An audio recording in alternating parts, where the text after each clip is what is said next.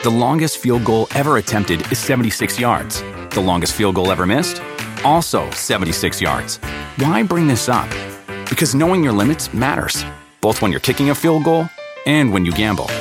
Betting more than you're comfortable with is like trying a 70-yard field goal. It probably won't go well.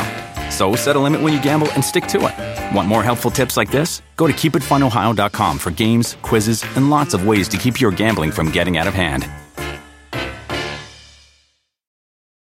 Do you want a beautiful lawn? Enter True Green, the easiest way to get a great lawn. Just water and mow, and they'll do the rest. Weed control, fertilization, aeration, and more. True Green is the official lawn care treatment provider of the PGA Tour, and they have a verified best price, which guarantees you the lowest price with no compromise on quality. You do you. Let True Green do your lawn care. Visit truegreen.com, TRUGREEN.com, to get the best lawn at the best price with the best people. Guaranteed. Hey, great episode of UFC Unfiltered today, but you probably shouldn't listen because there's an amazingly embarrassing blunder. We have Michael Johnson on the phone, we have Jimmy Rivera on the phone, but again, turn it off so you don't have to hear the amazingly embarrassing blunder. Why are you bringing up that I screwed up? Oh, was it you? I didn't even remember who screwed up. Jaws are dropped throughout this arena, nobody is sitting down. Chasing that finish, elbows raining down. Ow! On the button! Are you kidding me? Oh, he hurt him again! He's out! UFC and digital media present UFC Unfiltered. And now, your hosts, Jim Norton and Matt Serra. Together again, the team. Yeah. I was in Los Angeles shooting something for Comedy Central. I am back. Yes. Now, Matt is high, so we're going to have a very fun... What would you say? I don't know. I'm just high on life. I like the strub. Okay. I don't want to say I like it too much. No, I trained this morning. Yeah. Me, Frankie, Bam, and Yogi. It's endorphins. Okay. Yogi, what? It's endorphins. It's endorphins. All right. What, am I smelling something? No. It's very giddy. I'm happy. That's very giggly. I'm a happy guy. And you make me laugh, so it's a credit to you. Okay, thank you. You think this fucking guy's making me... Chris the producer! Good to see you, buddy. Good to see you, too. We always have to tell Chris, we walk in, and the first thing you want to do is discuss the fight. Yes. Or anything, and Matt's always telling Chris, and Matt's right, on the air, say it on the air! Because Chris is just anxious to talk, but you don't want to have the same conversation twice. You want to do it once organically. Yeah. Because then when you have it the second time, it's not as fresh. It's like, remember what we talked about earlier? And then it's like, no, but why not keep it fresh? Yeah. What do you think of? I wanted to ask Matt this because I did think of you the whole time.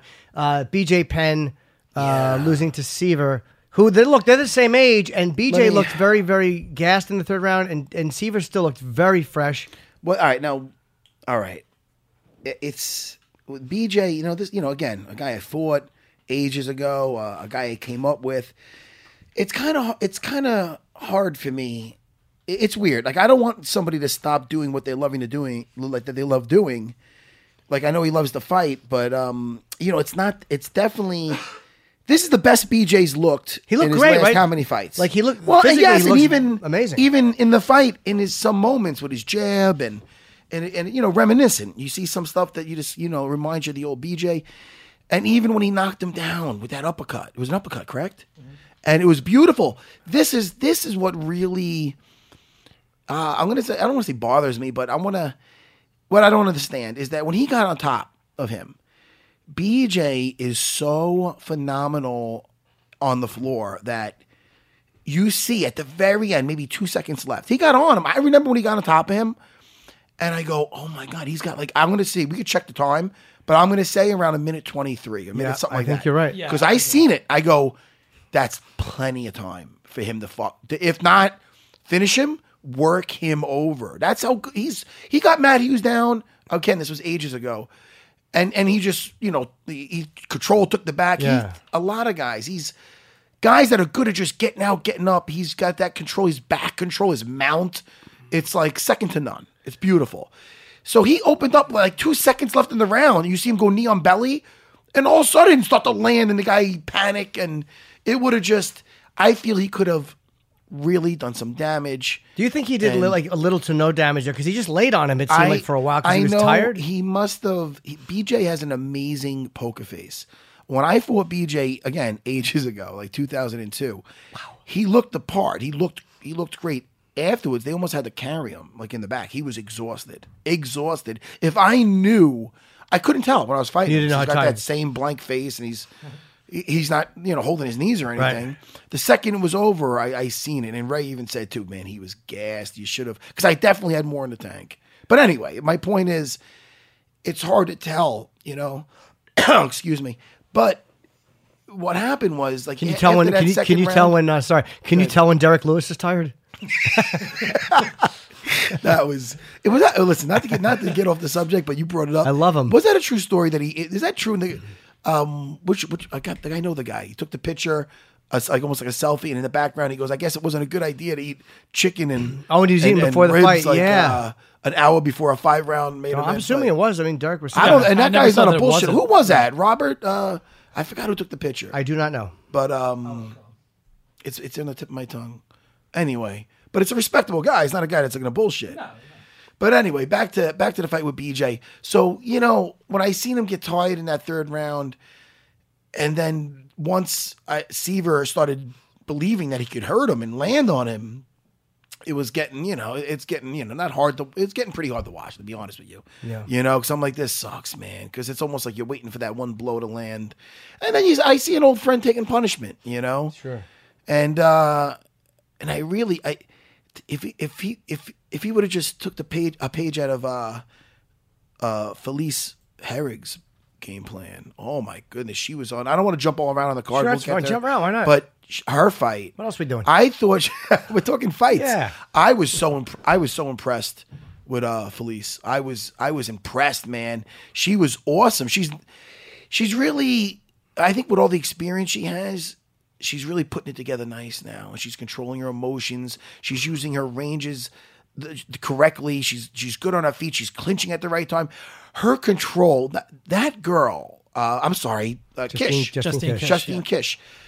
She's like a Terminator. I mean, there's girls like that where they get away with a lot, and they could be doing things totally wrong, giving up their back, leaving things out, but they could just power through, and you expect them to get tired because you're doing certain things correctly, and they just don't get tired, and then you get tired, and then they beat the shit out of you. I mean, it almost brings me back. Literally.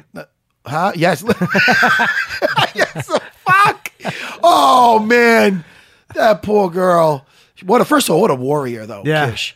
I mean, that was, you know, she had an accident. I mean, she really. Do you think the other girl, do you think that. Oh my God! That Felice took a shower. No, do you think that Felice knew? Because I'm watching that, and I'm like, oh my God, there's stuff like. Did she see that or no? I didn't know during it. I saw it in the replay, the aerial view. You could see it, and she's still fighting. Like, you have to be able to tell. I think she was in the moment. I don't even know if she knew. I don't even care. That was wild, man. She had that choke sunk, and that girl is just tough, man. Really, just what a tough girl. But I was saying, it brings me back to now this is really old school, man. There was some old school fights where.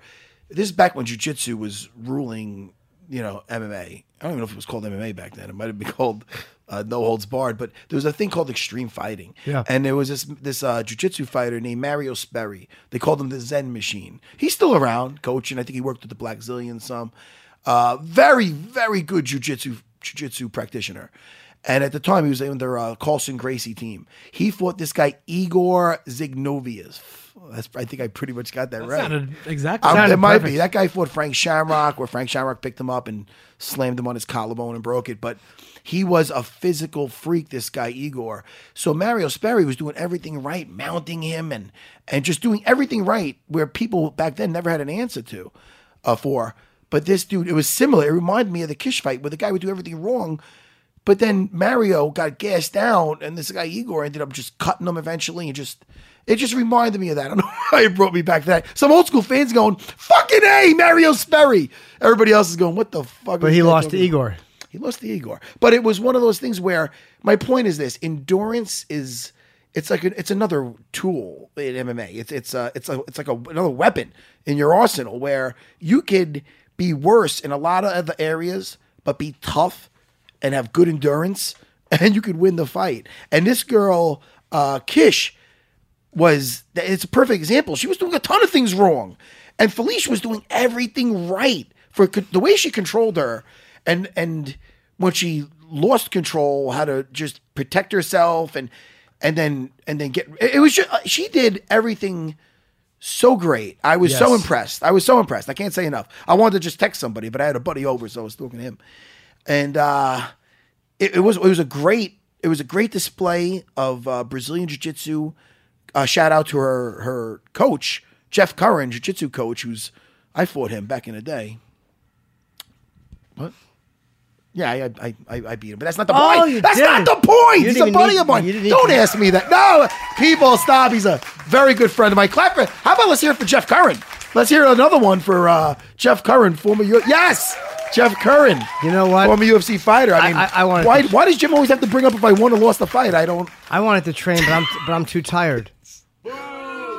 Yeah, boo. He deserves it. Yeah, Chris. Boom. All right.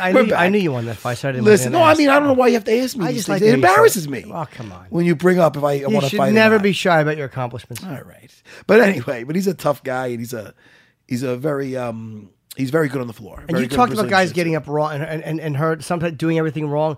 I think it was Coke that Dominic Cruz was commenting, like, because he was Guida had him down and was so ferocious on him that he was just trying to muscle his way up. And he's wasting energy, and that's why he's not doing it right. It's like you can't just use athleticism. He's not going through the proper steps to get back up. I enjoyed the hell out of that Clay Guida fight. And he's a fucking caveman. Yeah, watching, but it's like watching it, he's so great to watch. Even running out, he's fun to watch leave the dressing room. Yeah. No, and then he does laps around after he wins. Dude, his cardio is like, I'm like, he's going to gas before he gets in the fucking octagon. But this fight, it looked sharp. He looked really sharp. Great. And it reminded me, I'm not going to say of the old Clay Guida, because it's not like he left, but there was a few fights where he was working out, he's working his stand-up, and he was kind of just relying on the stand-up. And I like when he uses those strikes. He can hurt with his strikes because it's not like he doesn't pack a punch.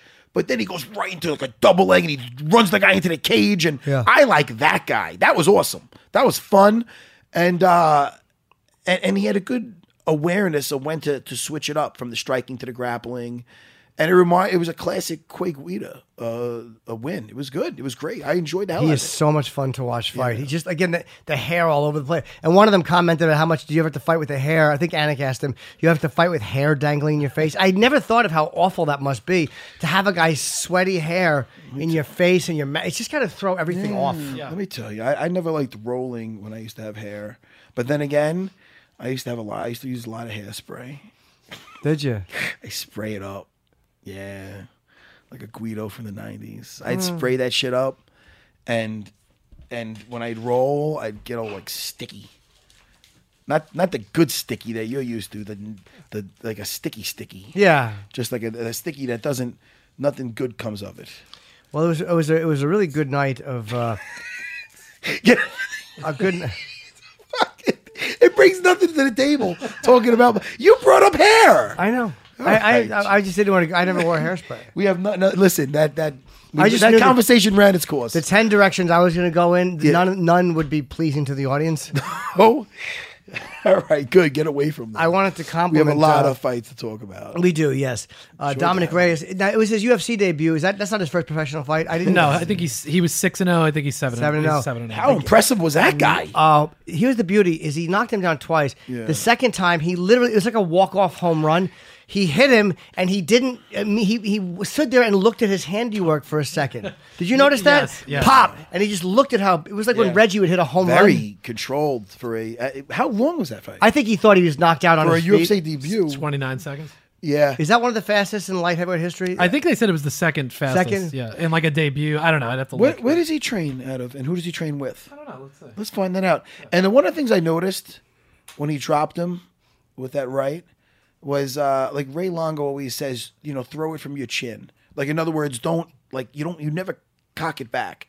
Like, if I'm here, I'm just going forward. Boom. I'm not ever coming back slightly at all. Why? Why? Because it tells? One, it telegraphs. Two, it takes something off where I'm winding up. That's a sign of an amateur. You wind up and you bring it forward. If I'm here.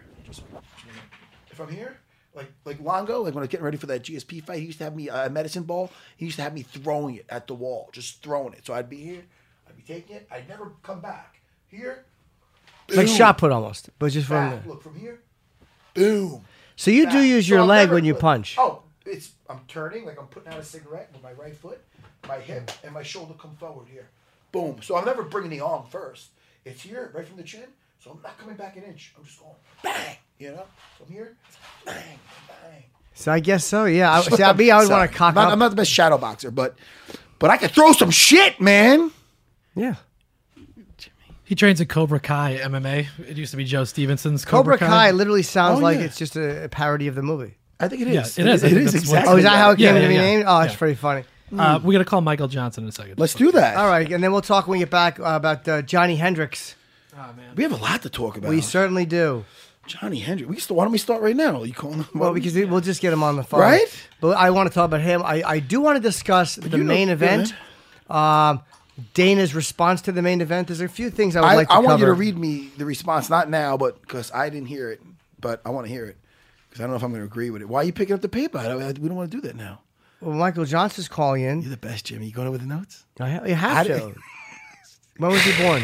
Ah, Jimmy, I miss you when I don't see you for a while. You don't know when he was born, do you? What? See? I know when he was born. What did you say? I know when he was born. No, don't look it up. I'll handle when he was born. Michael, what's up, buddy? Yes, Jimmy, what do they do without with you, man?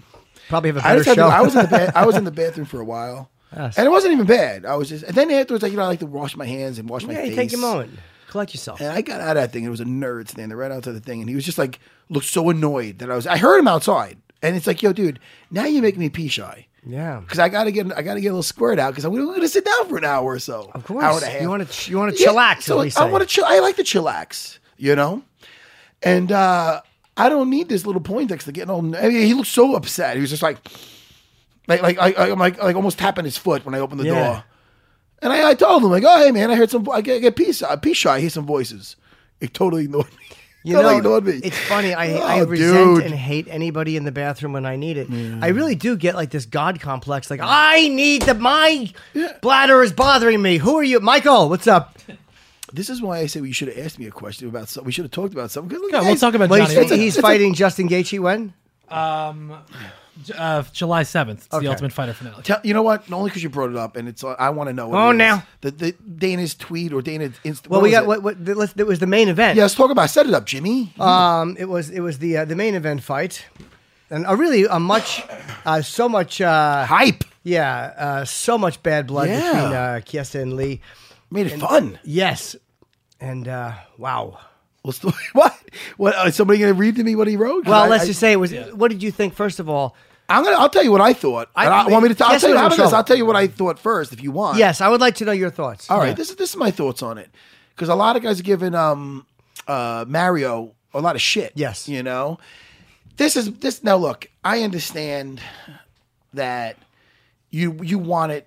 You don't want to make a call that's iffy. Well, you want to give the guy every chance to get out of it. When the second he jumped in, I seen guys go out before tons of times. You know, I've been on the mat for 20 years. The way Kevin Lee had him in the rear naked, and he had the palm-to-palm grip. Mike was trying to lay the right way to face him, and he could have got out that way, but the way he had his arm practically behind his back, he did not find the hand, and he stopped looking for the hands with his hands. It looked a second. I'm saying maybe a second, at the most two. I believe he'd be out unconscious. So they could say that Kish was in some really tight chokes, and it was. Yeah, but it wasn't the exact position where it looked. Yeah, it was tight, but she had some room to move. And that's how she got out. The way Kevin Lee had it, I feel that he was going to be out. When Mario went to break it in, I knew. I'm like, oh, he's out. I said it maybe the same time that he went to jump in. I thought he was out. It was a good stoppage. Yeah, I mean, look. In hindsight, the way he was probably just about another second. He looked like he was going to have a hard time. How about this? It looked like he was flailing a little bit, right? But the second he sat up, he's like, "I didn't tap." Yeah, but the lights were going out. I watched it a lot. I'm like, look, I'm looking at his hands. If his hands would have shook, they stopped at one point. Look, and they're not stopped. And I listen. First of all, a big fan of Chiesa. Yes. He was on here the other day. I love watching him fight. Tremendous. I want the best for him, but I feel that he was going out. I feel, but in Tu's defense, he's the guy in the choke. What's the matter? No, I was going to say, interestingly, in his afterward, I saw Chiesa interviewed, and he was able to talk through the entire sequence, and he said, like you're saying, his hands kind of went away from the stuff. Well, he's going to see it also. But he said, he goes, I wanted to put my palms up and kind of like shrug my shoulders up. Like he was, maybe it's not the right way to do it, but he knew what he was doing at that time, you know? Yeah, well, I mean, he's the guy in it, so I understand that. Yeah. Like, but from what I saw, I feel he was going out. But I mean, listen, he's the guy in it. He's the only guy that truly knows. Right. So let me read you the response. That's a nice photo. Dana understood that. He understood what Mario Mazzucati was going through. He tweeted the photo of him making a little heart with his hand. So Dana was kind of supporting his decision. Right. Well, I'll read what he said. He calls him Mario Mazzucati because, like, Steve Mazzucati, who's a terrible man. Oh, he's fucking with him? Yeah. But what did he say? Mario, what's his real name? It is Yamasaki. It is Yamasaki. I wrote it down, and I'm like, maybe I got it wrong. Okay, good. Wait, why is he attacked? What did he say? Was he? Well, no. He was praising him. he writes, Mario Mazzucati does it again. This guy is more concerned with doing this dumbass heart bullshit than reffing the fight. Steals a great moment from Lee, or let Mike fight it or tap. Nobody gives a shit that you can make a heart with your hands like a 12-year-old girl. They want you to pay attention to what's going on in the fight and do your job. Well, two different thoughts on that one. I'm so glad Dana fucked that up, because I literally wrote down his name, and I'm like, how the fuck did I not know that? I was always wondering about that hard thing too. It's terrible. We all hate it. Well, there's other guys that do. I don't like when the refs do their own little. Like, they try to make a little unique thing for themselves. It's like, dude, what are you fucking doing, guy?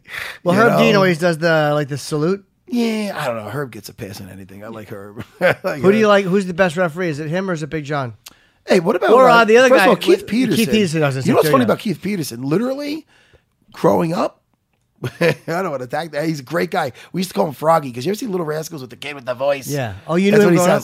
Oh, he lived in the apartment complex literally around the block from my house. Could he fight back then? He was a tough little kid. He was a tough kid. He fought. He had some fights. Keith Peterson. But we always called him Froggy. He's very good. But he's what a good kid. He's a great ref. Nobody really talks about him because he's never in any bullshit. He's never in any kind of controversy. Yeah.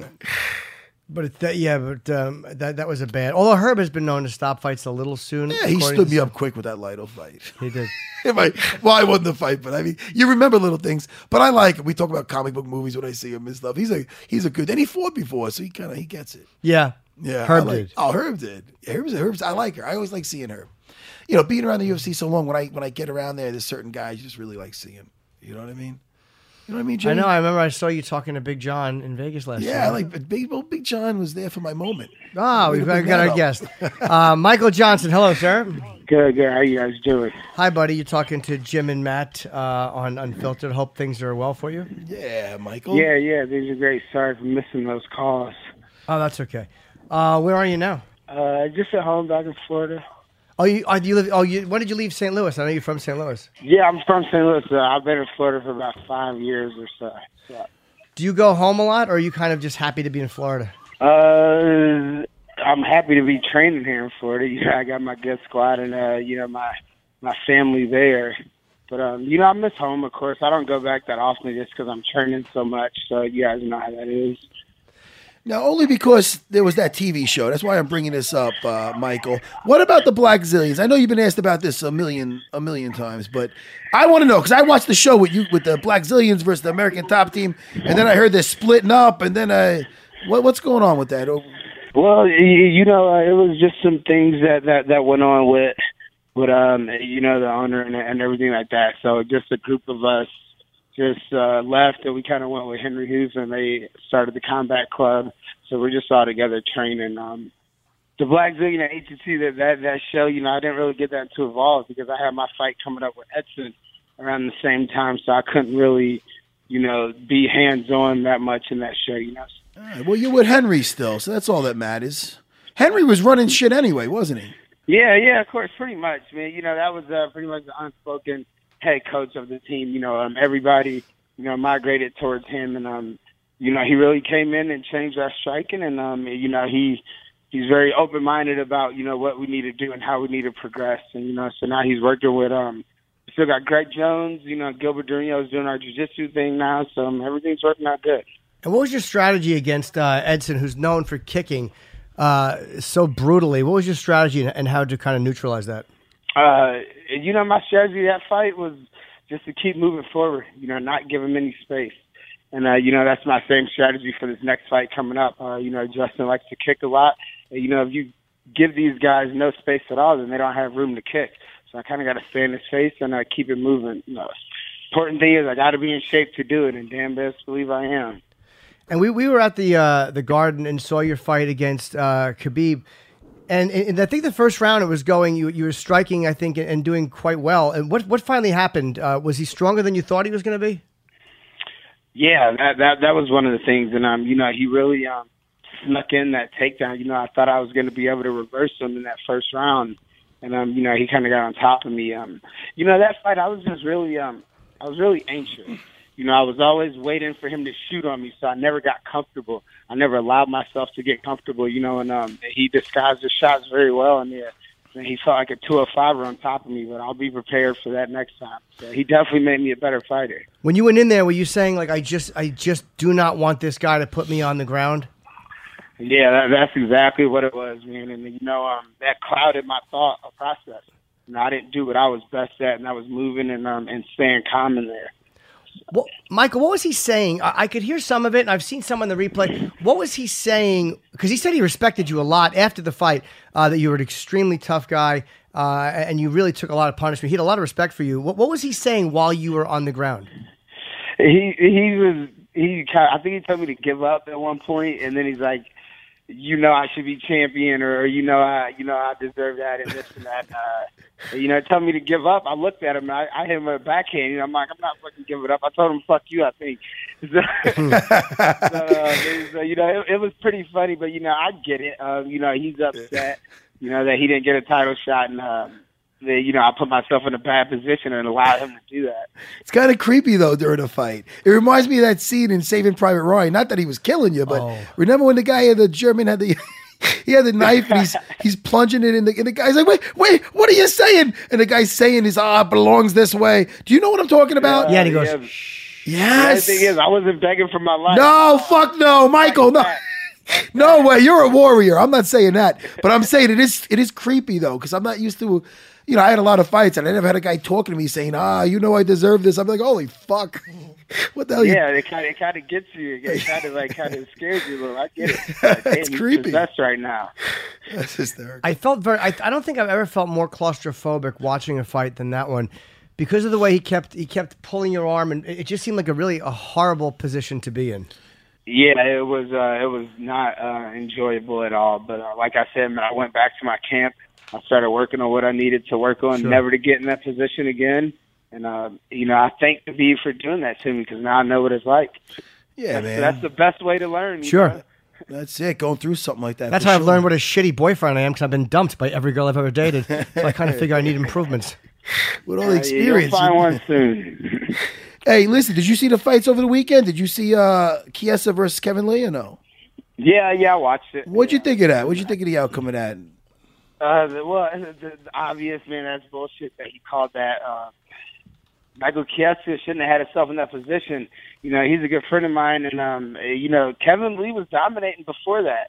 You know, he had him in a real bad position. I think Chiesa looked up at the clock to see how much time he had left, and he forgot that he was getting choked, and he just slipped that in. And I think he was going to tough it out, but you got to let him limp or tap. You know, you can't do that.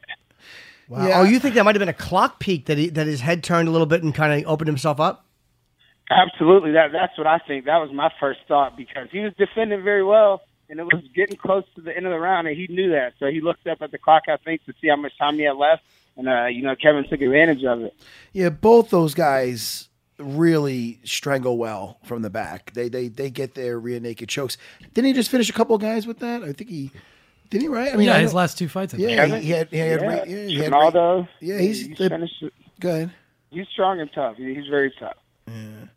All right, man. Yeah, because people are saying that he got stopped a little too soon. I mean, I don't know. I mean, to Mario's defense, I really felt that Michael was about to, it looked like he was going out. It looked like he was out because his arm stopped moving. But, you know, again, man, only Chiesa knows, man. He was in that thing. Yeah, he looked like he was about to go out, but he wasn't out. What do you feel about your upcoming fight? Jimmy's doing the heart symbol now. It's throwing me off. Yeah, Dana's Instagram showing him with that little heart thing. Oh, that was a real fucking... Yeah, that was an asshole reaming he gave him. Dana can be funny. Yeah, man. Again, another one. How many times has Dana got to kill him? Like, he needs to stop fucking up. Yeah. What was the last fuck up? Do you remember? What was the last big one? It was... Yeah, who was it?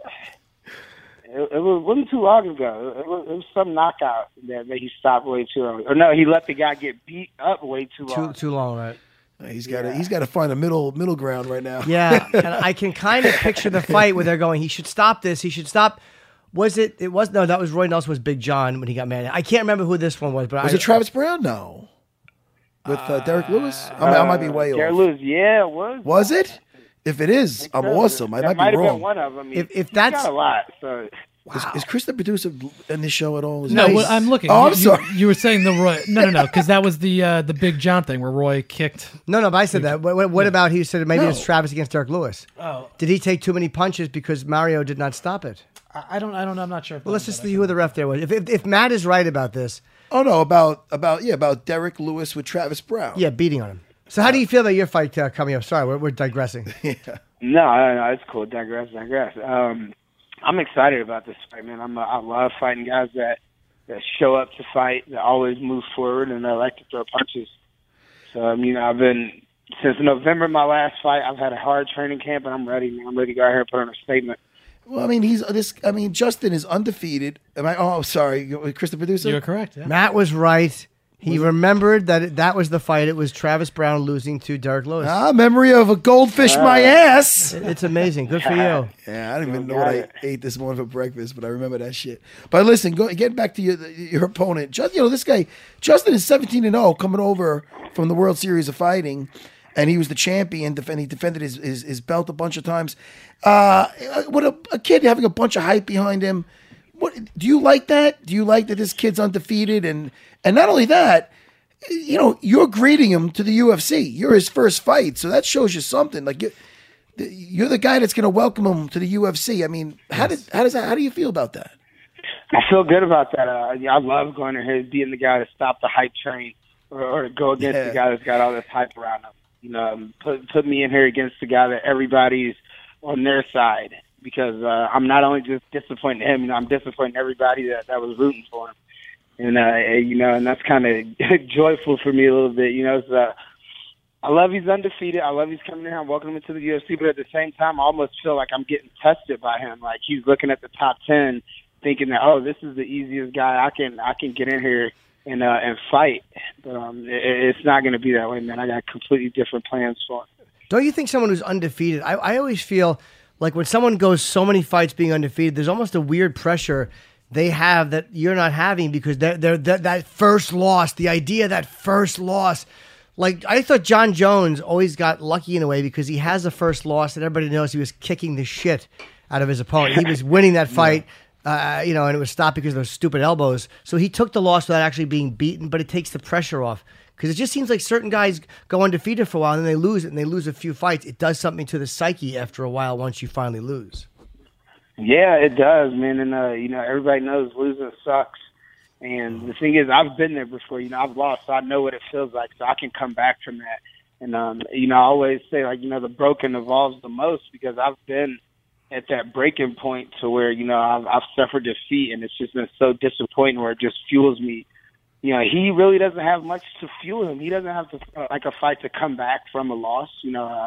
I do, so I have a lot more to prove. But he's got a lot to prove in his plate, coming into the UFC. So I love being the guy to take his virginity and get that O out of there. So when you lose, it's for you, it doesn't change everything you feel about yourself. Like, I think with some guys, it might change everything that they believe to themselves. But so if you lose, you know how to handle that mentally and then just come back and win the next fight. Absolutely, man. I, like I said, I've lost before, man. It's a process to me. It's a journey. Records don't mean shit, man. Like, guys are getting title shots with you know, 5, 6, 7 losses on their records when they're 500. You know, they're just getting them just cut. So you know, records aren't really important. It's all like I said, a process and a journey. And as long as I learn and I work to improve the mistakes that I did, you know, then I'm being successful. And everything is going to catch up. You know, it's going to click, and you know, my time's going to hit. Like I said, I want to be prepared, because when I get to the top, man, that fall from the top hurts the worst. You know, so when I get there, I need to stay there, and I need to finish on top. Well, like no, go ahead. Sorry, brother. Go ahead. Nah, go ahead. Nah, man, I was about to give you some praise. I'm just saying, you show that you're mentally strong, man, because after that fight with Khabib, you came back to stop a very studly Dustin Poirier, who's been... What are you saying? His last one was against Khabib. Vice versa. His last fight. Wait, did I fuck that up? Yeah. Oh, Matt. Did I fuck that up? Yes, you did. What did you knock that? Oh, wait, shit. Wait. Michael, I suck. I'm listening. The best is I'm reading this thing and I see Chris go, no, you fucked that up. He's pointing. I saw you fucking up. I stepped out and let it happen. I was so bragging about my memory, Michael. You just bragging about your memory. I was just bragging about my memory. And this is unfiltered, so we can't cut this out. We can't cut it out. It is where it is. So you're mentally strong. Don't try to save me, Jimmy. You're mentally strong anyway, bro. I talked to you in that hotel bar. I forgot at what fight it was. We had a nice conversation. And I seen it in your eyes, bro. I'm gonna bring it back. I know you got what it takes. You gotta forgive me on that fucking thing. And you did knock out Poirier. I didn't get that wrong. No, it was a TKO. Poirier's a fucking stud. Yeah, but it was just the order. You got that wrong. I got that wrong. Michael's not letting me go with this. No, he shouldn't. He goes, you can't. He shouldn't. You got it wrong. Vice versa. You know, Michael Johnson, I fucked up. All right. Kick me when I'm down. You're allowed one. Thank you, buddy. Hey, I enjoy watching you fight. If that makes any difference. Yeah, of course. Thank you. Yo, I think we lost Michael now. No, I think he's not a fan of Unfiltered. I think we lost him for good. Of course I am. I've been waiting to get on this show. About time you have me. And then I fuck up like this. You made a little mistake. We all make little mistakes. None of us fight ones that are that humiliating and big. But we all make little errors. Listen, you're fighting Justin Gaethje, on the Ultimate Fighter Redemption finale. Friday, July 7th, 9 o'clock on FS1. So we want to promote when you're going to be fighting. And you're from St. Louis. We mentioned that earlier. And, you know, what was life like there for you growing up as a kid? Did you grow up in a quiet neighborhood, or was it kind of, was there a lot of shit happening? You know, it was a little bit of both. You know, like I said, I didn't come from, you know, I'm from. Oh, Michael, your phone's cutting out a little bit, buddy. I think I hear something. He dropped out. Yeah, he's probably in a car. No, this is what happened. I totally fucked up. And he goes, you know what? Fuck UFC Unfiltered. I'm driving through a tunnel, everybody. You can't hear me. Meanwhile, he could probably hear us fine. Jimmy, I fucked up with Jimmy. How bad was that? Who cares? Cool. Look what I do. I fucked up with that. How bad was it? I got so happy that I got that fact right from a fight from ages ago. That was a very, very impressive. It was so impressive that I got cocky. And then I read it. I know what it is. Look, a knockout over Dustin Poirier in December. I'm reading this. I didn't see. How do you think I felt? I know who Mario Yamasaki is. I know who he is. All right, I'm reading this, guys. I'm reading Chris's notes. I've watched 100 fights that he's reffed, and I see Dana's thing, and I'm like, I've been thinking it wrong all the time. His name is Mario Yamasaki. We all make mistakes. No, I got the right. I got the right name, and I got the right. No, but I got the right outcome of a fight. Oh, cool. We got Michael back. Michael, what's up, buddy? Sorry about that. I'm not letting it go. How bad that was. But I'm pointing out a mistake I made. We all make. You know what's nice though? That people know I'm a regular guy. Yeah. And I make mistakes. That's what I tell myself too when I make a mistake. The people, they don't look at it that way though. They go, look at these two unprofessional asses. Listen, fuck it. Listen, and he was so bummed out. That he wasn't letting it go. Like, oh, no, you know, like I did not give out, but it was a TKO, but it was out of order. He was just like, you got it wrong. Yeah. Now I like Michael Johnson. Okay, there you go. Michael, what's up, buddy? All right, hey, what's up? Sorry about that. Matt is in a tailspin over the fact that he got, you know. Listen, first of all, the good news is I got the thing right where he kicked the guy's ass. He won. So it's not like I'm bringing up a fight that he lost. No. But the point I was making is totally invalid. Here's what you say. Michael, let me fix this. We were talking about you one time, and I pointed out that you, I remember pointing out that you had lost a decision in Nate Diaz, and then you came back and beat Dustin Poirier. No, but I made that point on another show, and then Matt was just trying to steal it and make that point here. Right. And he got him wrong. He got him totally wrong. Michael, my co-host is full of shit. I brought up, and I don't want to bring up fights that you lost, but you had a tough go with Nate Diaz. You after that fight, you came back and you knocked out Dustin Poirier, you TKO'd him. I brought that up on another show, and one of our fans is going to find that for me. Sure. Just to find that I gave Michael props, make me feel better. Now, you were talking, Michael, before we got cut off, we had asked you about St. Louis, and I said, was it kind of a quiet neighborhood or kind of like a lot of shit happening? You said a little bit of both, and then we didn't hear anything else you said because of the phone. Yeah, it was, it was like one of those neighborhoods where one block was like the good block, and then the next block was like where all the shit was happening. And then, you know, so on and so forth. So it was kind of one of those things. But, man, I went to a county school, you know, so I got bussed out to play sports. So I didn't really go to, like, an in-city school. But, you know, there was – so I didn't come from, like super hardships, you know what I'm saying, like a bad neighborhood. But, you know, of course, there were kind of like any other normal, like, city neighborhood kind of St. Louis kind of got real bad, like, right after I left. Oh. After I got out at the right time. So is it harder, though, when you get bussed out to another school, is it kind of harder because you're not going to school with a lot of the kids that you live around? No, because, you know, I never really did. You know, ever since, like, elementary school, I always got bussed out, went to, like, a county school. So, you know, like, my mom and dad, like, unfortunately, man, the around that time, the education program in the city wasn't as good as what it was. So, you know, I had to go out to a county school and, you know, get a better education and things like that. So, and you got into fighting. It was really when you were 10, and your dad passed away. It was suddenly, I think, right? Yeah. He passed away from a heart attack. But see, people get that story kind of like wrong. Like that's not like what like fueled me to start fighting. That's kind of when I became like I lost like track a little bit. You know, like my dad passed away. I started getting into a little trouble. I started fighting in school. Like getting suspended, you know, like and shit like that. You know what I mean? So like losing your dad at a young age, you know, me and my older brother, we didn't really like cope with that well. So. How did you find MMA? What got you first into that? Well, you know, I always wanted to do this since high school, but man, I was a three-sport athlete. You know, I played football, wrestling, ran track, got a scholarship in college for football, and then I went to another junior college and wrestled, and then I started fighting after that. So I was like, you know what? I've been wanting to fight. I've been wanting to do this since high school. I'm not playing football anymore. Let me give it a go. So I started training for like first 3 months back in Springfield, Missouri, and you know the rest is history. Yeah, look at you now.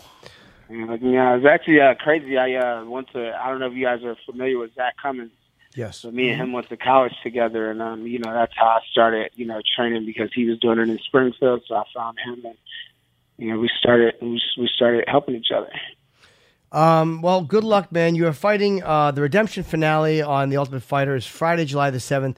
It's 9:00, and you're fighting an undefeated Justin Gaethje. So, you know, good luck in that. You're always fun to watch fight. You know, it's always entertaining. You always put on a great fight. So I love watching you.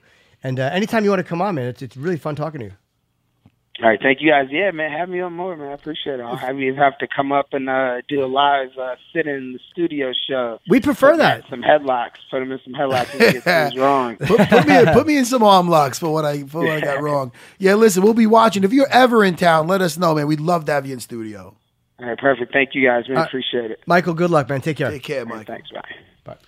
All right, I like Michael. Like I said, man, I bullshitted with that guy before, and always a pleasant guy to talk to, man. Fucking Jimmy Rivera, who we're talking to shortly, has not lost since November of 2008. Yeah. Jesus Christ. No, that's awesome. That's so impressive. He's been out. When's the last time he fought? I want to say it was September of 2016 against Uriah. Yeah, he was Uriah's. Yeah. I wonder if that's the fight that sent Uriah. It was Uriah's next to last fight. Well, I'm sorry, how long ago? That was September 2016.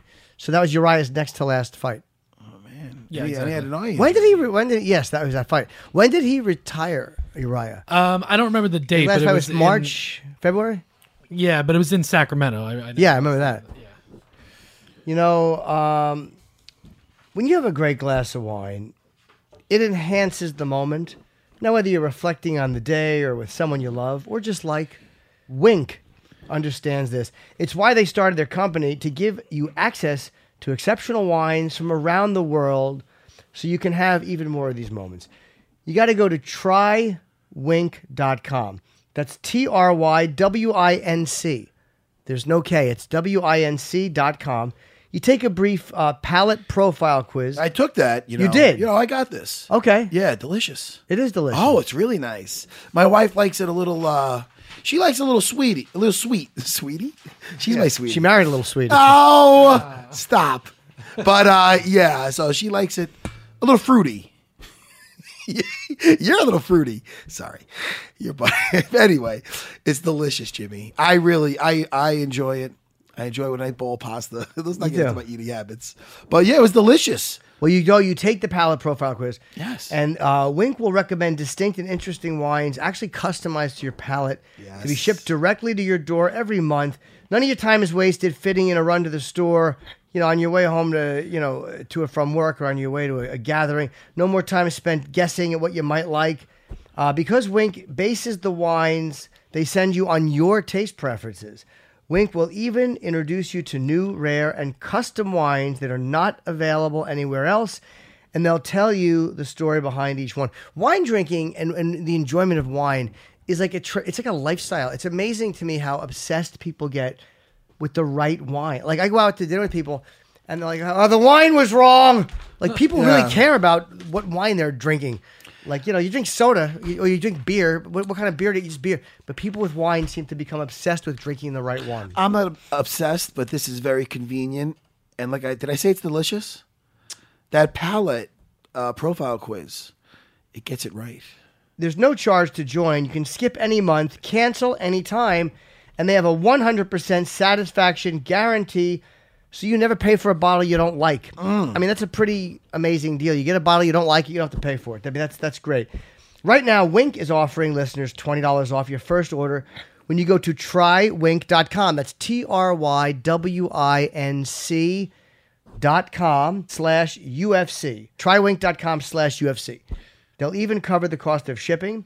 TryWinc.com/UFC to get $20 off your first order now, plus complimentary shipping.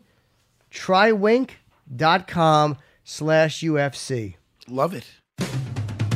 You're listening to UFC Unfiltered with Jim Norton and Matt Serra. Support for UFC Unfiltered comes from our friends at Rocket Mortgage by Quicken Loans. They understand that home plays a big role in your life and family.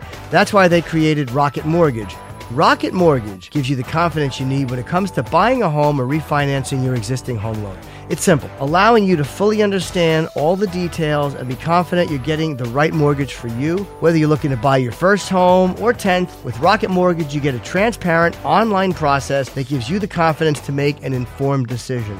It's convenient. Our trusted partners allow you to share your financial information with Rocket Mortgage at the touch of a button. And in addition to getting a real mortgage approved in minutes, you can even adjust the rate and length of your loan in real time to make sure you're getting the right solution for you. Rocket Mortgage by Quicken Loans. Apply simply, understand fully, mortgage confidently.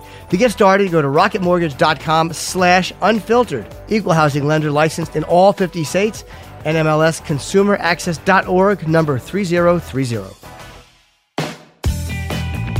I want to talk to Jimmy Rivera. Why not? Okay. What else we got to do? Yeah, well, we got to talk about the... well, we got some fights to talk about. We talked about the main. All right, we got to talk about Johnny Hendricks. Oh, yeah, let's talk about that. Coming in at 188 at middleweight. You made a face when we interviewed him. Yes. I remember it. I remember your eyebrows going up when he told you what he was walking around with. 198? But I think at first he said 188, and then he went to 190. He goes, oh, no, am I right or wrong? Or did we get it reversed? Because I thought he came in, I thought when Johnny said that to us, it was like 10 days before the fight. Am I crazy? Well, it was the Monday, so it was, 7 days. I'm like, he's way too heavy, man. Like, that's a lot of weight to cut in a week. And again, you tell me, I don't know what I'm talking about. But that to me struck me as a crazy amount of weight. He looked, I mean, sometimes he does look a little soft, but he looked a little soft. Here's my theory with Johnny Hendricks, and I love Johnny Hendricks. Yeah, I know. I think food for all of us is hard, and there's addictive qualities to food. Yeah. And when you're having trouble at middleweight, cutting down to 170, and then they go, okay, we'll give you 15 more pounds, and you're having a hard time, then to me, the eating, there's something wrong. Because he's not lazy. He's a fucking world-class athlete. Yeah. He's, he's not a lazy guy. He's a tough guy. He's a great fighter. He's got a left hand. It's like a tank. He's doing something wrong, and I think it's mental, and it's food. And food is a motherfucker, man. Food's the hardest addiction. It's the hardest thing to get balance with because we have to have it. I don't drink. I don't do drugs. But you know what? Yeah. I can never drink or never do drugs. You can't never eat. Food is a bitch. By far the hardest addiction. So that's my theory. I don't know Johnny well personally. Just from talking to him, and he was so happy to be at middleweight in that first middleweight fight against Hector Lombard. He did great. Doing great. He looked great. He looked lighter. This fight, a couple of those punches were close, man. Yeah. And that could have made a big difference. I'm watching it thinking, all right, once it started getting going, I'm like, all right, I want to see something's going to land by one of the guys. And, Tim actually ended up really landing. Oh, but you see the size difference, too. Timbo's just a fucking... He literally looks like some kind of some giant bald monster you draw in a comic book.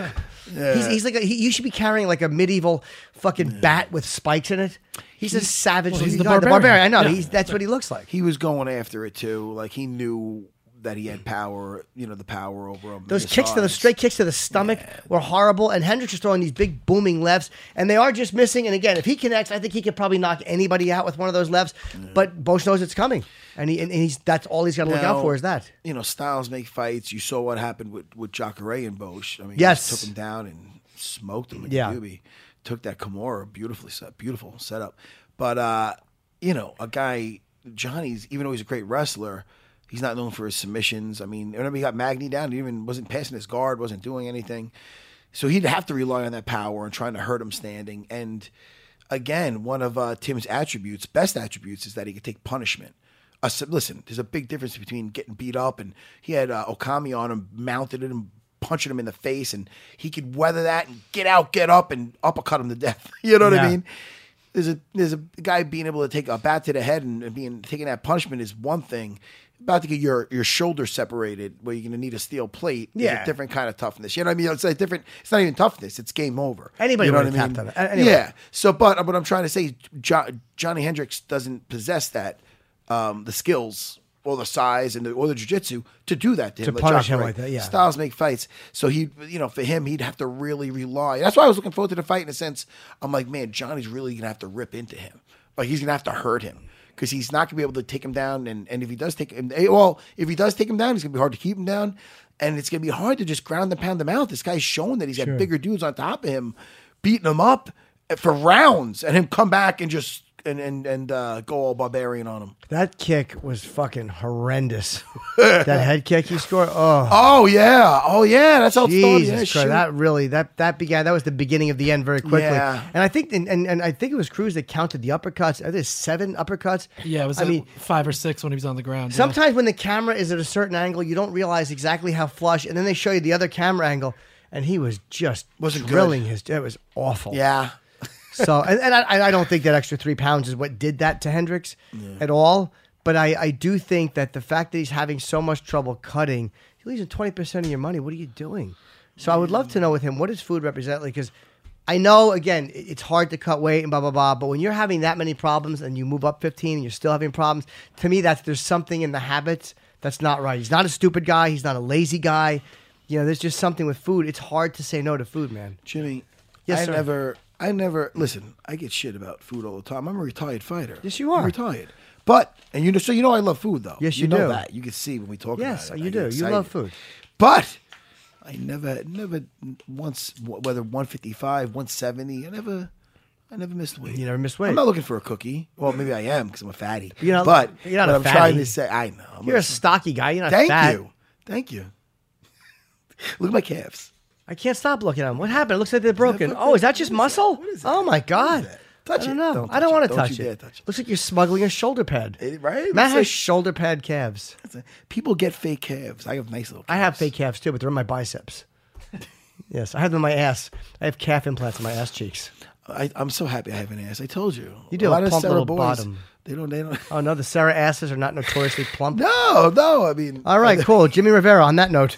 That's what we have to. Hey, Jimmy, I hope you heard that we were just talking about Matt bragging about how great his ass is. How you doing? That's not true. What's up? What's up, Jimmy? First appearance on our show, I believe. I don't think we've ever talked to you before. No, it's the first time.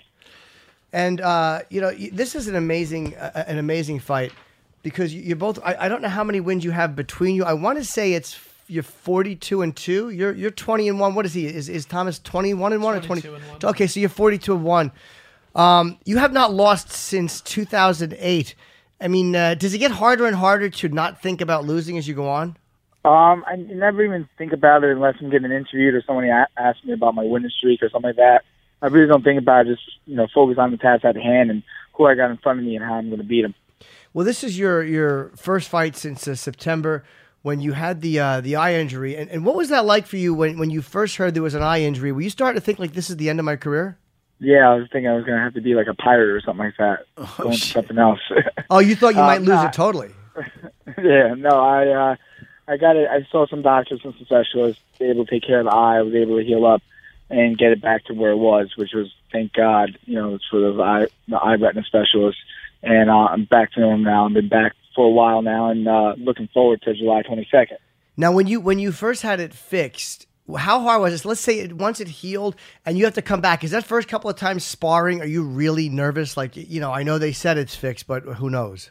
Yeah, it was a good month before I came back to get hit in the head at all. I had to wait a little while for it to heal up, and then I was able to start sparring like a month and a half afterwards. So it sucked a little bit, but, you know, I wanted to make sure I healed and listened to the doctors and make sure I was okay before I, you know, went back sparring and lost complete vision in my eye. And your win over Faber, his next fight became and wound up being his last fight. He retired after that. Do you feel like your fight had something to do with his decision? Yeah, I think I think he was gonna kind of do what he was Frankie Sands and beat Frankie Sands and get back in the title mix and go for the title again. And I think he kind of underestimated me a little bit and didn't really realize who I was. And I did kind of stop and realize, you know, he's at a certain point in his life that he's already had a couple chances to fight for the title, hasn't been successful, and maybe, you know, it's time to go on to something else. Now, you're fighting Thomas is number 9, I think, and you're number 5. So let's just say, for the sake of argument and for the sake of the interview, you win the fight. Where does that put you, do you think, in line for a title shot? I think that puts me right next in line for a title shot. I mean, I'm made as a gatekeeper. I got to go in there and beat the gatekeeper so I can go in there and get a shot. I know there's a little confusion now because you got Dillashaw, Cody, who's hurt, and you got Dillashaw, who's not going to fight Demetrious Johnson now. He's going to wait for Cody. So, you know, if that happens, maybe I get a shot at Cruz and beat him and be the number 1 contender. What are your thoughts with the fight eventually when they fight Cody Garbrandt versus TJ Dillashaw? What are your thoughts on that fight? It's going to be an interesting fight. They've trained so much before with each other, and to see them go out there, and it's going to be a little interesting. You know, you always hear Cody saying he's got footage of TJ beating him up, beating up TJ or something like that, or knocking him out. I think it's going to be an interesting fight. I think it'll come down to really who's the smartest with their strategy, how they're going to win. And I feel like it leans a little bit towards TJ than Cody. Oh, really? Okay. Interesting. Yeah. And your birthday is coming up, by the way, totally off the subject. Happy birthday. Happy birthday. Thank you so much. Now, I appreciate it. Do you like your birthdays? I mean, I'm also from Jersey, so I don't know if this is an East Coast mentality thing, but I tend to despise my birthdays. I just feel like I'm getting older. Or do you enjoy them and celebrate them, or do you prefer not to mention them on your birthday? You know what? Every time I have my birthday, I usually have a fight coming up, so I don't even think about it. It's a birthday. It just sucks. You're getting older. 27 sometimes, though. Sometimes it's fun. 28. Going to be 28. Oh, you're going to be 28. Ah, oh, dude, you still got the world by the nuts, Jimmy. Where is Ramsey, by the way, in New Jersey? Where in Jersey? I was from North Brunswick, New Brunswick area. Okay, it's about like 40, 45 minutes north, right by like Suffern, New York, like right before you hit the border of New York State. Oh, okay. Off Route 17, you're kind of like the shortcut people would take when they didn't want to stay on the Parkway. They would kind of go over that way and cut out some of the New York State throughway. Yeah, I've done that fucking many times. It's kind of quiet up there, right? It's not a lot to do. Yeah, it's nothing crazy. I mean, it's nice that Hoboken in the city is not far, so if you want to take like a 25-minute, half-hour ride, you could go to the city.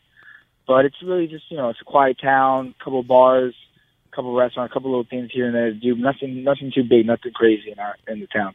And you know, Tiger Shulman for you was kind of where you started, I guess. And what got you into that? What made you go, okay, I want to go and take martial arts? I was a normal kid and loved freaking Ninja Turtles and Karate Kid. I walked in and I walked into the school, and all of a sudden I saw my sensei, and he was Filipino, and he was going to teach me my first class. And I was like, oh my God, this is just like the Karate Kid. I'm so excited. This could be awesome. I was like 9 years old at the time, and then I fell in love with it. I took my first class, fell in love with it, and been with them ever since, and it's been a great experience.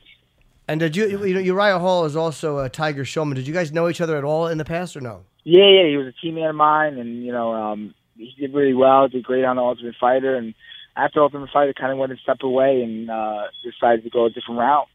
And that's, you know, it's pretty much what happened. No hard feelings or anything like that. He decided to go a different way, and, I mean, he's been up and down a little bit since his fighting career, but he's been beating guys that he shouldn't beat and losing guys he shouldn't lose to. So he's a cool guy, though, but at the end of the day. What are your thoughts on Almeida as an opponent? I think he's a tough opponent. He has a lot of fights underneath him. He's a tough opponent. It's going to be a good fight, and I'm looking forward to it. I mean, Cody kind of loosened up his chin a little bit, and I'm excited to take advantage of it. Okay, so you kind of want to pick up where Cody left off? Yeah, I want to finish it a little sooner. Now, is there a time frame on Cody coming back to fights? I know guys kind of hate when the division gets tied up. I mean, you have a fight anyway, so it doesn't matter. But is there any time frame on when he's returning and when him and TJ may fight? I have no idea. To be honest with you, I have no idea. I heard he's doing better. He's hopefully maybe September, October, but I have no idea. I'm just guessing. Now, how are you feeling? You know, when there was all that Demetrious Johnson against TJ Dillashaw fight talk, were you as a fighter going, I really hope this does not happen? Or was there a part of you hoping it happened and then TJ lost and then Cody keeps to his word and says, fuck TJ, I'm not going to fight him. And let's just say you beat Almeida, then all of a sudden you may be in a good spot for that fight. I mean, anything can happen. I mean, really, anything can happen. It could throw you any spot. I was actually interested in looking and watching the fight. I think it was a good matchup, TJ and Demetrious Johnson fight at 125. I mean, I thought it was really good. TJ's small already. He's not that big at 135. So I thought it was going to be an interesting matchup. It would be, you know, a really good show. I really wanted to see that fight happen, but it didn't happen. You know, Demetrious had his reasons, and it is what it is. Yeah, I think a lot of people are disappointed. I mean, I guess I definitely understand why you wouldn't. You know, if you're Demetrious, why you don't want to do that in case he doesn't make the weight or whatever, but still. Nah, I was looking forward to that. Me too. As a fan, I was. Yeah, as a selfish-ass fan. But, I mean, if I was in that position and I was on a, 10-fight win streak? Or was he going for his 10th? Like, yeah, I kind of get it. Yeah. I think it's 13. It's going to be his 13. He would have beat Anderson Silva's record. Oh, is Anderson, what was it, 14 is the record? Well, it's title defenses. 12. Yeah. Oh, wow. Okay. Yeah. Yeah, title defenses is 12, so I don't know. I mean, I'm definitely like, you know, I understand where he's coming from. I'm definitely looking forward to that fight. It's going to be a good fight. And your fight is Saturday, July the 22nd, 8 o'clock. Of course, it's on Fox, and it's the it's Weidman Gastelum from Long Island. How does it feel to be fighting in New York? I mean, is this as close to home as you fought? No, I got to fight in Jersey against Yuri Alcantara like a year ago, and that was unbelievable. And this is just an extra half hour on the ride. So, I mean, we're really looking forward myself. I got two teammates on the card as well. It's really crazy. Besides all the fights, I think the only fight that's like U.S. versus like U.S. is you have Chris Wade and Frankie Perez. But besides that, it's like everybody from like New York, New Jersey versus like a Brazilian or someone from a different country, which is going to be really cool. And it's the first UFC in Long Island, so I think it's going to be great, and I love making history. I got to fight in Scotland for the first UFC, getting to fight in Long Island. I mean, Long Island's just in my backyard. I have a school in New York City. It's not far at all, and I'm looking forward to it. Do you think it's harder, like, when you see a fight in New Jersey or in Long Island, is it kind of harder to fight in your home because all the distractions of home are there, or is it, you know, is it harder to go away and then keep thinking about what's going on at home? Nah, not at all. I mean, I honestly, I love fighting at home. It's like a comfort zone. Like I'm a 45-minute hour drive away from where we're fighting, and I'm like, it's great to be home and be close to your teammates and your friends and family, and I love it. You know what I mean? I really love it. I think sometimes traveling sucks at the end of the day because you don't have everybody that you normally have with you. And there's no pressure. I mean, there's some people talk about pressures or anything like that. I think it's really, you go in there, you know, the cage is locked, just you two in the cage, and you go for broke, and that's it. And just never no pressure. Just go in there and have fun. I love what I do. Well, this is obviously one of the best fights on the card. And again, I've said it before, but between you guys, you're 42-2. I mean, that's mind-boggling how good you both are, and you're finally meeting up and fighting each other, and that is on the Long Island card. So good luck. Hey, look, man, if you're in town before then, come in, because we're here on the Upper West Side. So if you want to come in and hang, we invite all the fighters, but a lot of guys are from out of town, so it'd be really fun to have you in studio if you had to come and just hang for the whole show. Yeah, let me know. Just let me know. Shoot me a text, let me know, or email, whatever. We'll talk after this, and I'm always in town. I'm in the city Monday through Saturday at my school teaching, so just let me know. Yeah, you got to jump in. We'll have a good time. Chris, the producer, you're going to take care of that. Yes, I will. All right, awesome, man. Well, listen, we'll see you. We should probably see you before the fight, July 22nd. That's still almost a month away, so we'll talk to you before then. And if we don't, for some reason, good luck against Thomas Almeida. But if we do, hopefully we'll see you soon. Good talking, Jimmy. Yeah, thanks. Thanks, guys. Thanks so much for having me on the show. You guys have a great one, all right? All right, you too, buddy. Take care. Take care, Jimmy. Yeah, I didn't know he was a local guy like that. Like I know you're in New York. I wasn't sure. Where's Eaton, New Jersey? Eaton or Eatontown? Eatontown is that right? It's Eatontown? It's down by exit 105. I used to perform in a club called Rascals in the South, and a lot of my earliest shows, my first 8 months of comedy, were in Eatontown, New Jersey. That's where I'm going to be. I would spend time there and do open mics. I'm not doing any open mics. That's all I would do. I got my kids got a dance gig going on. You take the Parkway South, exit 105. It's probably an hour from the city. All right. It's probably about an hour and a half from Matt. Hour and a half from you with traffic. Who knows? Could be 4 days. I'll be there for a little bit. Yeah. Are you going to miss me? I'm not going to be on the next show. I understand. I will miss you. But I always like when once in a while you take off, because then I don't feel as bad. Why? Because then I feel like when I go away, I have to go to do work. So I'm like, all right, well, Matt has things too. So I feel like I like when I can make it up. Yeah. Like when I can help you out. Like, you know, because you cover for me. Yeah. And I'm like, I want to be able to cover for you. Like if you got to work. I'm not doing anything crazy cool like you, traveling the world. And you're just living a healthy life with people you love. It's a lot better than what I'm doing. Yeah, I'm running off to Los Angeles and finding a lady, he says in air quotes, and then doing a fucking Comedy Central show and hating myself in the mirror. You have a healthier life than I do. Well, you know, I think it's like the yin and the yang. You got to like balance things. Like it's all about life's about balance. Like passing the guard. Yeah, you're right. It has to do with balance. It is. You know what I'm talking about? I do. But my kids love to dance, man. They got that whole dance thing going, and so they nationals or something. I don't know, but they have a good time, and it's good for them. You know, I like to see what they're passionate about. You know? Yeah. I'm just looking over the card again. I just enjoyed the entire card. Oh, yeah, let's Did get you back see the to Martin that. Versus Case fight on the Fight Pass prelims? Sometimes those Martin versus Case on the Fight Pass prelims. I love watching the prelims because a lot of those guys are fighting to get on the main card. And now Martin says he wants a top 15 fighter. He won a unanimous decision. Right. But I thought that Case looked very good in the first two. Yeah, absolutely. I thought he definitely won the fight. Oh, yeah? He talked a lot of shit, which I kind of like. But Case was another one of those guys, and again, I always say who drops his arms. And a couple of times he got clocked doing that. And again, if you're Wonder Boy, I guess you can get away with it because he just doesn't get hit. Yeah. But, I mean, a lot of these guys, maybe it's the style. You disagreed with that decision. That's what you're saying? No, I'm just fascinated by it. Oh no, but when I see a guy get hit with it, wait, I'm like, Johnny Case. I'm saying you thought that. How do you think I thought Martin won the fight. Oh, okay. But I'm just saying when Johnny Case drops his arm, right? Because they're trying to counterpunch maybe sometimes. You know, they're trying to suck the guy in. But I understand that, but like again, if you're Stephen Thompson fast, and he's very quick, this guy. Right. But I always am fascinated when I see guys doing that, and then when they wind up getting hit, I'm like, well, you know, that's what happens. Shouldn't you leave your arms up? No, am I an asshole? Maybe I am.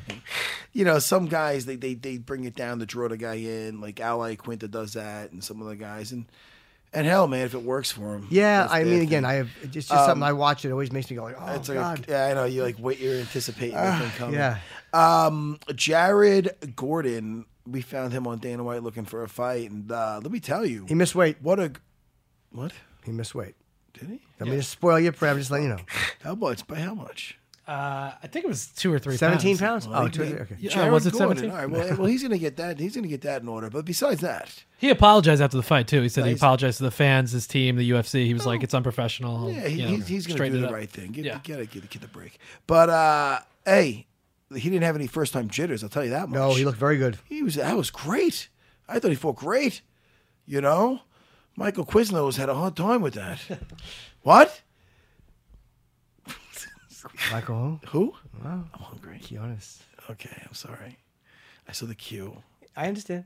I saw the queue! In between rounds, his corner told him to get into his chest more. Like, I guess because he was giving him too much. He was giving Kionis too much space, and he fucking did it. Oh, and he, man. Yeah, he listened exactly. Oh, boy, yeah, did he. No, he listen, I really enjoyed his grit. You did. His grit. Yeah. It's a good word. You like that word? People tell me I have grit. They do not. No one's ever said that. I don't think anybody ever said that to you in your life. I'm sorry. You're edgy. That's what people call you. Well, yes, you are edgy. I'm edging. That's what I do when I'm alone. So all right, let's get back to the card for a second. Really quick, the main card with Dennis Seaver, you got to give him credit. He did as the fight was going on. He was punching, kicking, and spin kicking the entire fucking fight. He didn't stop moving. I feel if he believed in a little bit more, like he started saying, "Hey man, I'm landing." Like when I commit, I think he was a little given too much respect in the beginning. But you gotta Seaver was BJ, in the beginning. Well, BJ was landing some decent jabs, and but he still has power. Again, I feel that he had his moment when he got on top of him. He had plenty of... a minute 20 is an eternity with a guy like B.J. Penn on top of you. Yeah. And I feel if he would have just... Even though I'm sure he was tired, if he would have put a little bit more on the gas right there, I think he would have finished it or at least, softened him up a lot for that next round, By the time that third round came, I think, BJ was kind of a sitting duck. He was getting picked apart. And he was beating up BJ's leg, too. Like you were saying, BJ usually has a good poker face, but you could tell he was limping a little bit in the third round. I just, listen, it's hard to see, But, I mean, listen, I love BJ. I wish him nothing but the best, And again, I really have to bring up Felice Herrig again, because I thought she was just really excellent. And to Justine Kish's... credit. Kish. Justin Kish. You are hungry. You said Kish now. Yeah. I'm just a fucking fat guy. Yeah, well, talk about Herring and how well she did. Listen, Herring did. I was so impressed. Clay Guida. I'm gonna fucking boo. No, that was a good one. Right, that's good. Right. That was a very good one. Hey, you guys are getting me hungry. Well, I do want, before we go, we should discuss strawweight Courtney Casey. She was suspended for 90 days. The Texas Department of Licensing and Regulation, and this is a problem now. She had her 2-11 win over Jessica Aguilera changed to a no contest after one of her anti-doping tests, which was administered by the Texas Department of Licensing and Regulation, TDLR from now on, flagged for an elevated testosterone to epitestosterone ratio of 4-1 or higher is flagged in Texas. Her ratio was 5.4 to 1. They also they suspended for 90 days. They vacate the win. Now UFC Vice President of Athlete Health and Performance Jeff Novitzky said that at the end last week that the UFC and TDLR got the results from Courtney's B sample, and it's negative for banned substances. So USADA had earlier tested her B sample due to elevated ratio and found that she was clean as well. Right, because USADA, basically what happened is her testosterone, the ratio was elevated, but USADA had already tested it and didn't flag it because they were like, well, this is pretty normal. But then Texas, the licensing board, will sometimes do a test as well, and they just immediately suspended her and overturned the win. So what? And this is what Novitzky had to say about it. Her slightly elevated, testosterone to don't tell me. I'll get the word. It's hard for me to mention these medical words. God damn it! Say it one more time. Epitestosterone. God damn it. TDE ratio is just a product of her natural physiology and not anything she did wrong. She didn't cheat. A TDE ratio in and of itself, especially mildly high, is never grounds for a public announcement of a positive test. I believe it's sickening how Courtney has been treated by the Texas Commission throughout this.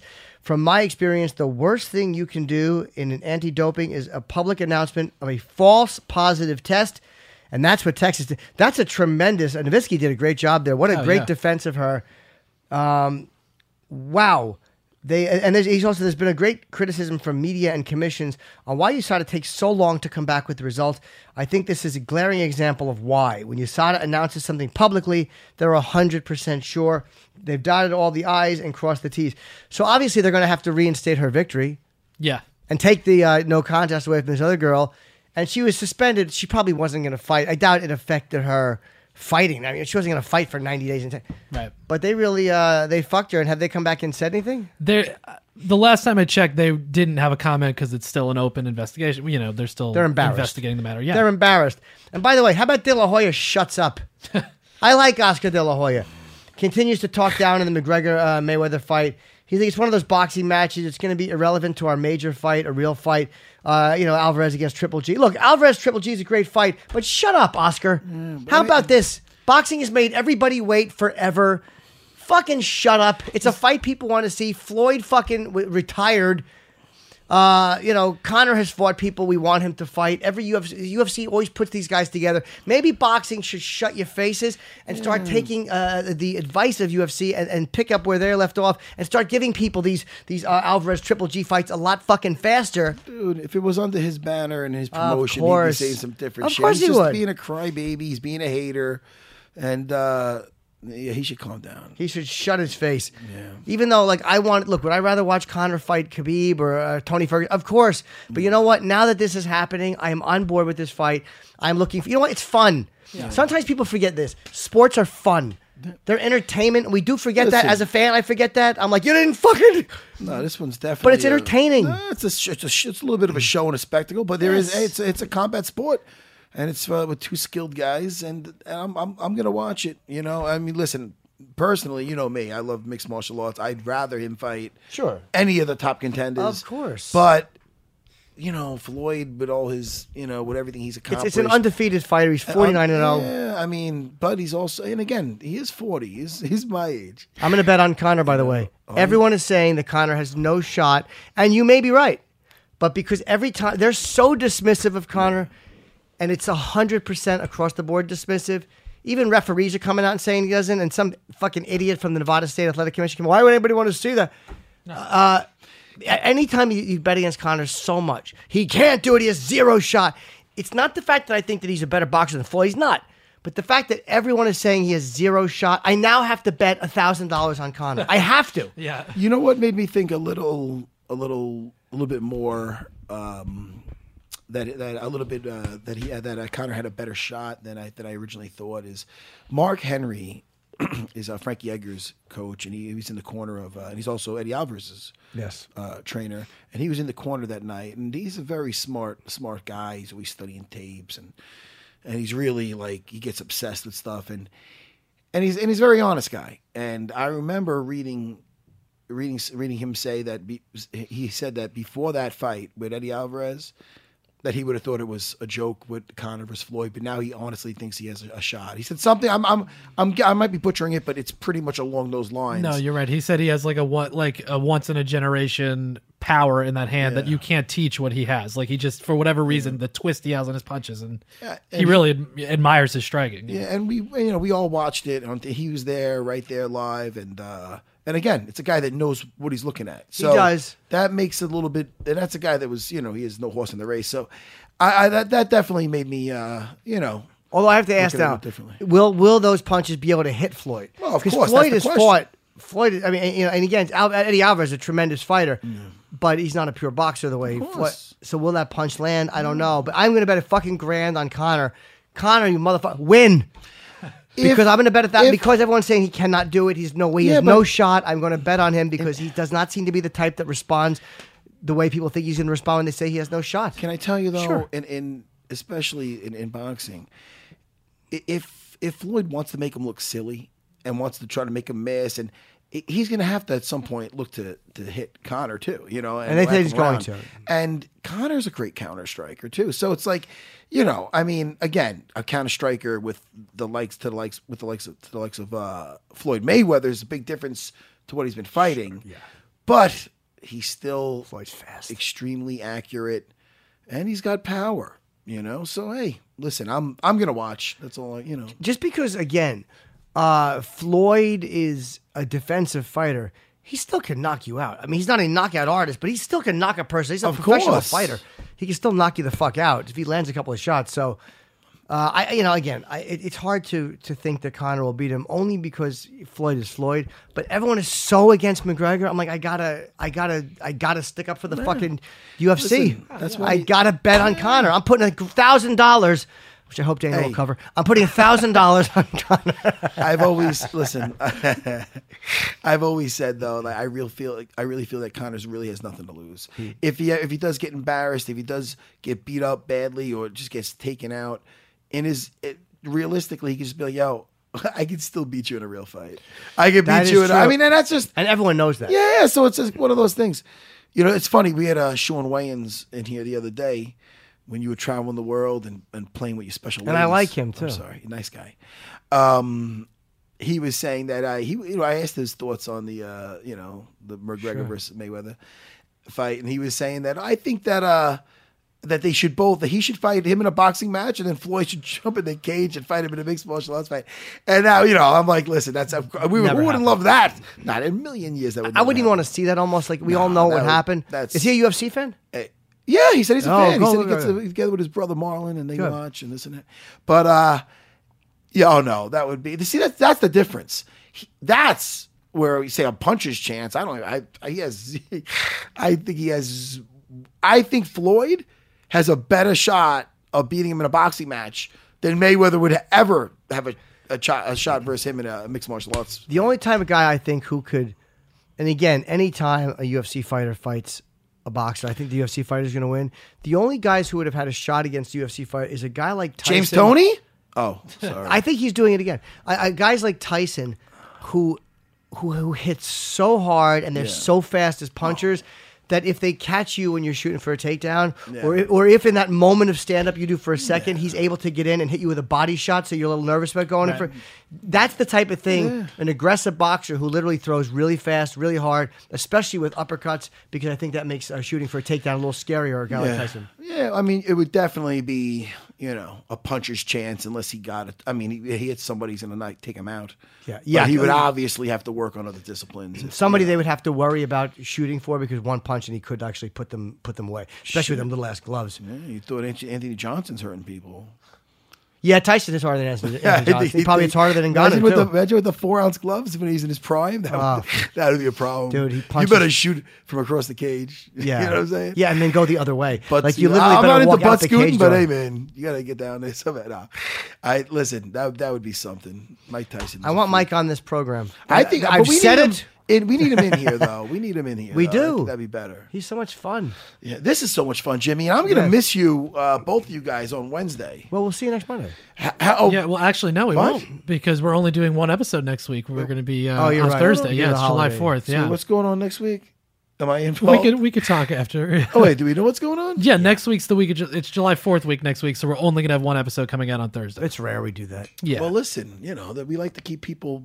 right? And I'm not going to be here, so you're going to miss me for 2 weeks now. Or whatever. Oh yeah, where are you going to be? We got Lou, the other guy. Yeah, Lou will be coming in. All right, Lou. You can't call him Lou the producer though. I don't want none of that shit. Lou the other guy. Lou's a good guy. Lou the other guy. Lou the preferred. Lou, oh no, we got to get out of here. Listen, it was a fun show, man. Wait, Jimmy, how much did I really fuck up today during that? This is funny, not at all. During that Michael Johnson interview, Michael was great. I live in the moment. Rivera was great. I'm getting over it. I'll be over it by the time I take my headphones off. You should be. Who cares? But we should address it. We both made mistakes today. We're both asses. The elephant in the room. That's to me what's wrong with people who talk sports. Yeah. People who talk sports always come off like fucking authorities. Here's what they got to do. Yeah. He's got to get in there. He's got to shoot for the takedown. Shut up and just be a fucking person. I'm just I don't claim to be an expert. I'm not a perfect fucking person. There's a lot of people that know more than me. You're a fight expert, but you're going to make mistakes talking about this. We all do. That's what sport... we're not all experts talking sport. I don't give a fuck how involved in something... Unless you're a play-by-play guy, then you have to be because you're literally... You're the voice of the moment. But don't worry about it. Who gives a shit? I think I ruined his day. No. I think this is the toughest sport probably to talk about, too, because there's just so many personalities. There's so many events. Yeah. Dude, there's 30 teams? There's 30 different fighters on that one card. Right. There's 16,000 fighters. Well, I think people will forgive me. I think Michael Johnson forgave me. He called back. Yeah, he called back. Angry with his lawyer, but he called back. Hey, listen, we had fun, though. And we did. Isn't it about that? Yeah, and here's how you know it's almost over. I do the almond shake. All right. I got this. All right, that was everybody. A lot of fun. Thank you to Jimmy Rivera. Thank you so much to Michael Johnson. Both really fun guys. We'd love to have you in. Chris, well done. Matt, see you soon. Jim, back as always, the old workhorse. Bye.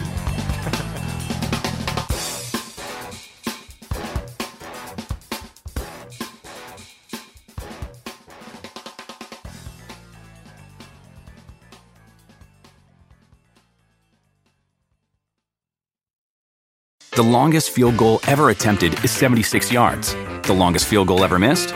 Also 76 yards. Why bring this up? Because knowing your limits matters, both when you're kicking a field goal and when you gamble. Betting more than you're comfortable with is like trying a 70-yard field goal. It probably won't go well. So set a limit when you gamble and stick to it. Want more helpful tips like this? Go to KeepItFunOhio.com for games, quizzes, and lots of ways to keep your gambling from getting out of hand.